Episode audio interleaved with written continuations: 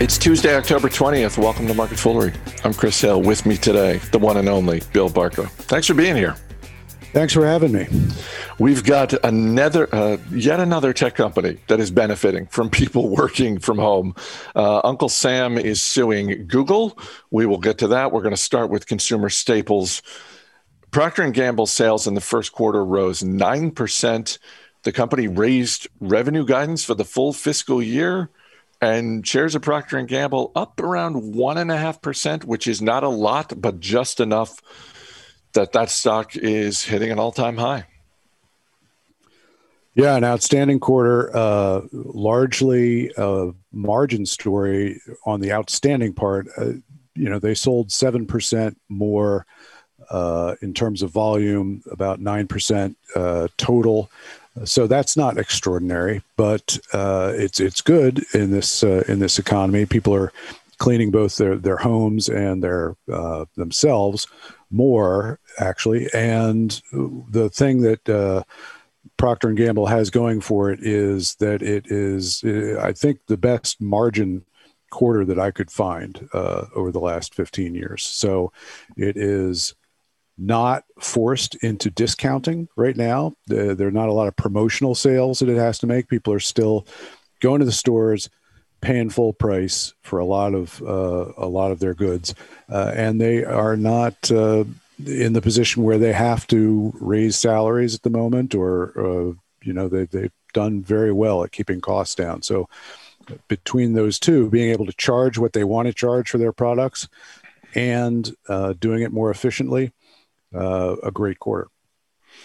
Great quarter. And if they're not spending more money on salaries, uh, Jon Moeller, who's the chief operating officer and the CFO, made it very clear they are going to be spending more on marketing because they look at the current environment uh, look procter and gamble they sell stuff all around the world but north america is their biggest market and i think they're looking at the numbers of how many people are uh, spending time on screens and they're saying to themselves yeah it is a good investment for us to start start ramping up our marketing yeah they are spending a lot of time on screens not necessarily uh, on the screens and where the ads traditionally have been, uh, which would be TV ads. Uh, more people are um, you know watching watching Netflix, watching uh, things on uh, are video recordings, and just skipping through the ads. So it's more and more online uh, advertising, and uh, more is coming uh, since everybody looks like they will be uh, locked inside for another couple quarters. Um, right before we started recording, you mentioned are, are they making some acquisitions? Um, you said something about them expanding their their product line, which uh, over you go back ten years, Procter and Gamble um, underwent um, essentially a culling of, of sorts with their portfolio because they, you know, 10 years ago, they had food products. And I think uh, they sort of looked at everything they were selling and said, you know what? We're going to get rid of the food. We're going to sell off those brands. We're going to focus on the household products, the cleaning products, the grooming products. And that has worked well for them. Are they now expanding what they're doing um, in terms of household goods? Well, one of the things that they've done, this is the power of having a brand. Um, if you can remember back into the early days of the pandemic, uh, New York uh, in a rush to do as much as possible uh, with limited supplies, we're getting, I think, um, hand sanitizer developed uh, within the prisons, right? I mean, uh, they were using prison uh, prisoners to help make that. Uh, and I think that sort of underlines the degree to which hand sanitizer is a complicated product to make, which is not really. Uh, one of the things that they highlighted in this report was their the launch of Safeguard hand soap and hand sanitizer. Safeguard, one of the many brands that you're probably aware of through advertising, whether that was a brand you actually ever used uh, in your home. Uh, so they get to charge more for hand sanitizer than you know prisoner brand hand sanitizer, which I just don't think comes at a premium. and I think that this is part of the equation. Uh, you're, you're seeing Church and Dwight do this as well with some of its uh, cleaning brands. You can use any brand that is associated with cleanliness and go to where people are buying things right now, which uh, very much includes hand sanitizer. And uh, I just point out that they they pointed out, uh, highlighted uh, the launch of Safeguard hand sanitizer, and I think that sort of extends to where their strengths are at the moment. Uh, we saw sort of a ripple effect of this with the latest quarter from Albertsons. Um, shares of that grocery chain up around 5 6% today. Uh, similar uh, headline story with Albertsons. Second quarter profits were more than double what Wall Street was expecting. Uh, revenue was up. Digital sales and my assumption is that they were working off of a small base, but Albertsons digital sales in the second quarter rose more than 240%.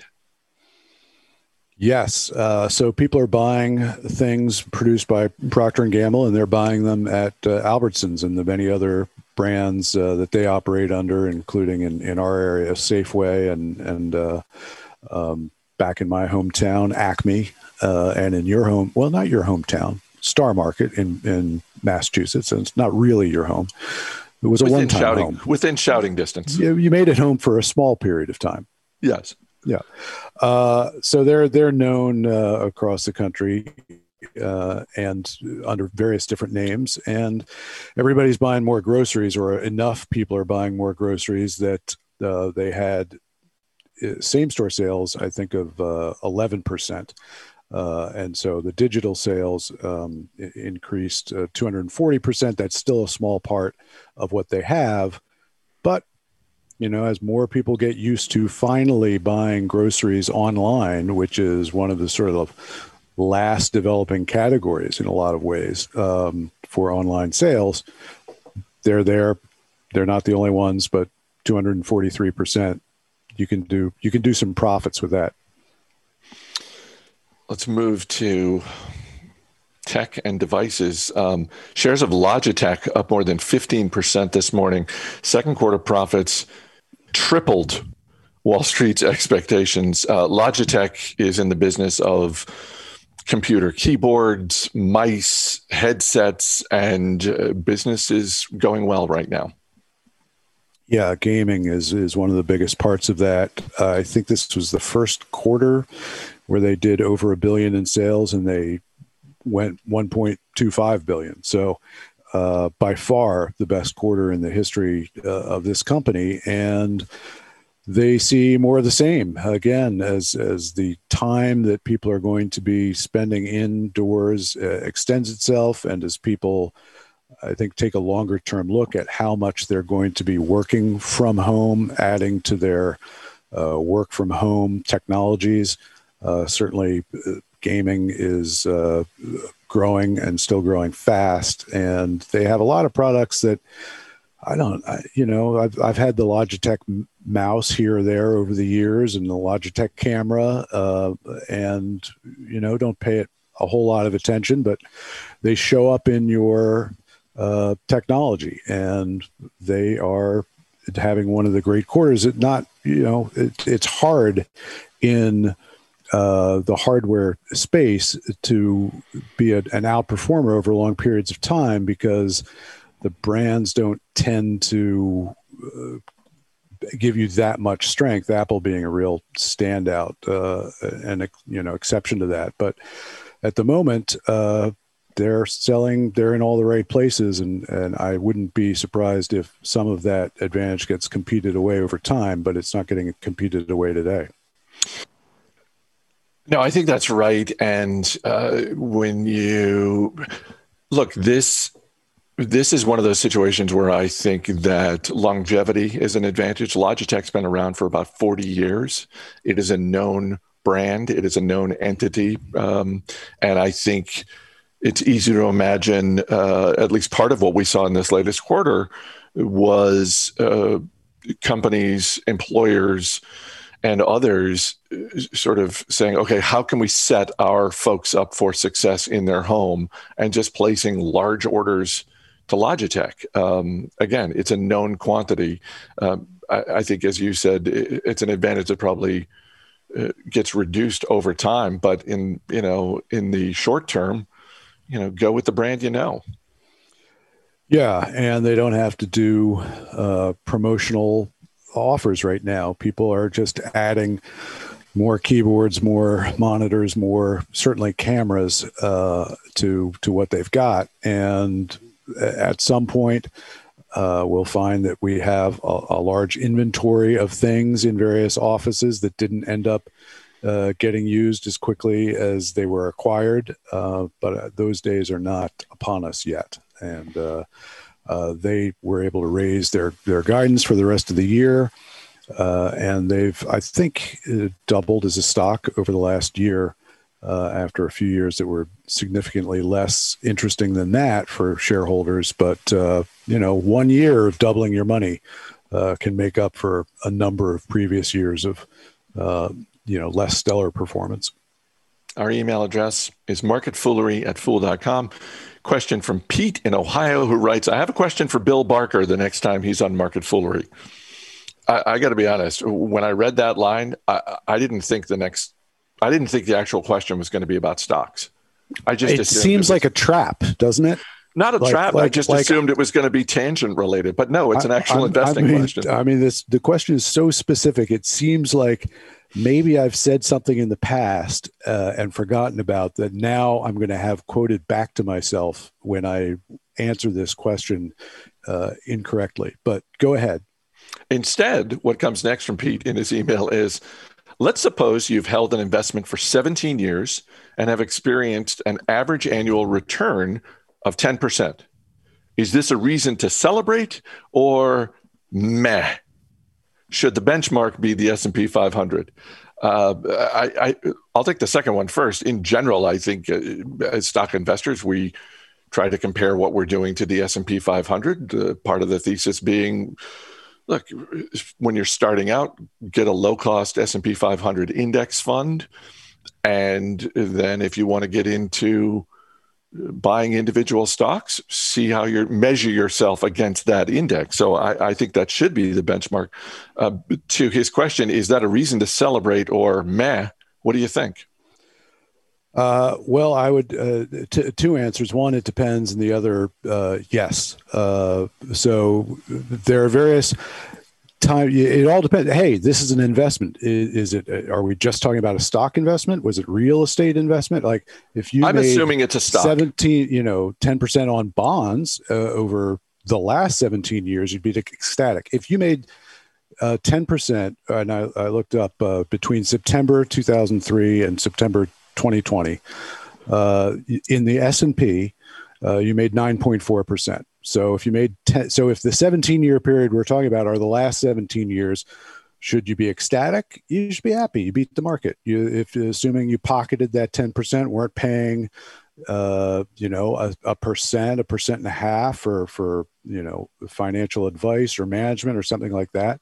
Yeah. You beat the S&P 500. Now, when somebody talks about 17 year periods, what I think of and what everybody really thinks about is uh, one, the 17 year locusts, which is a, a misnomer, but also uh, because they're really cicadas. And uh, also Warren Buffett's essay on this topic, in which he dissected the returns of the market over two 17 year periods. Uh, I think it was 1980, uh, sorry, 1966 to 1983 and 1983 to 2000, more or less.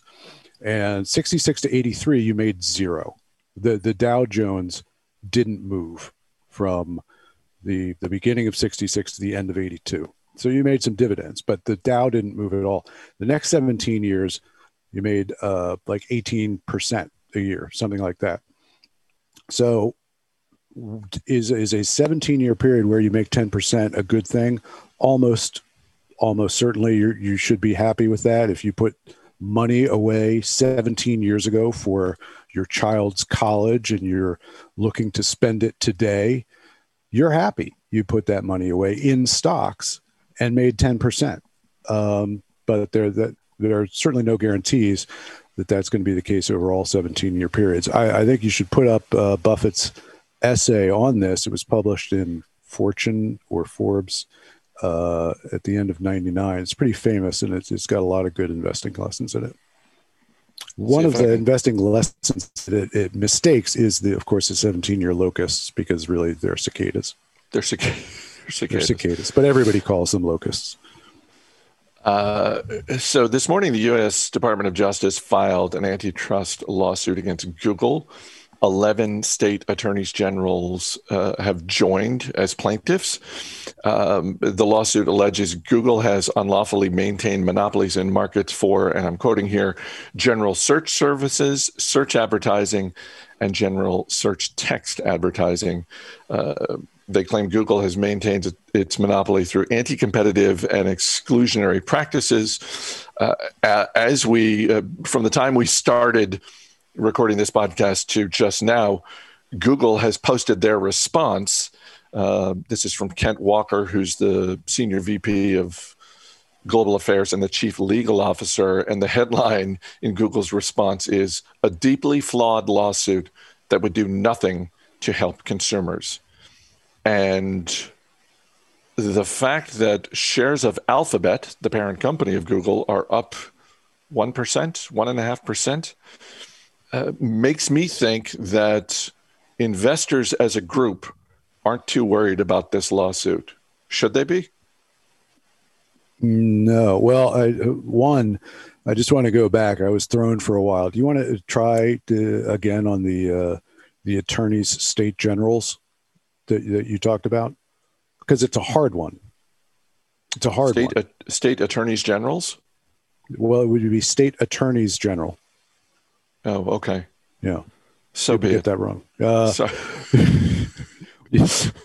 you went with attorneys, state generals, uh, and I hope that you get the chance to correct me several times uh, in the rest of this podcast because I would deserve it. And at any rate, uh, and you'll probably get to right now when I start talking about the the merits of the case.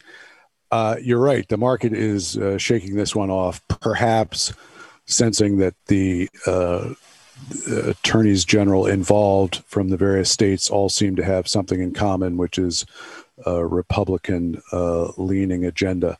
And if that is the case, and the election uh, holds up uh, where the current polling goes, uh, one might guess that this is not a suit that is going to have uh, great longevity.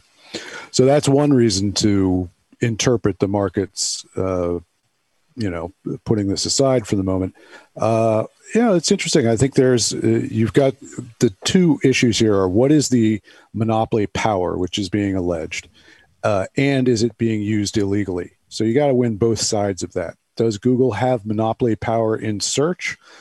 Uh, you can argue both sides of that. I mean, the de facto it does, but there are reasons uh, that the other search engines allow it to certainly argue that it's not a monopoly, uh, and then in what manner, if it even even if it is, you're allowed to be a monopoly.